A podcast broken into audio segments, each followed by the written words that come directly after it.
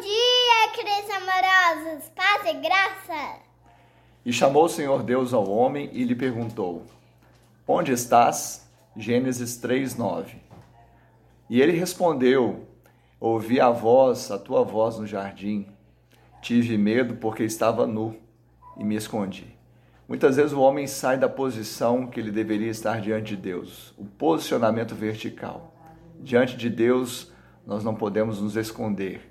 Evidentemente, o pecado trouxe vergonha para Adão, mas hoje nós cremos que Jesus, ele tira o pecado do mundo. Nós devemos nos posicionar diante do Senhor, que quer o nosso bem, e somente com ele e nele podemos vencer. Que ele te abençoe e te dê uma semana de bênção e vitória, em nome de Jesus.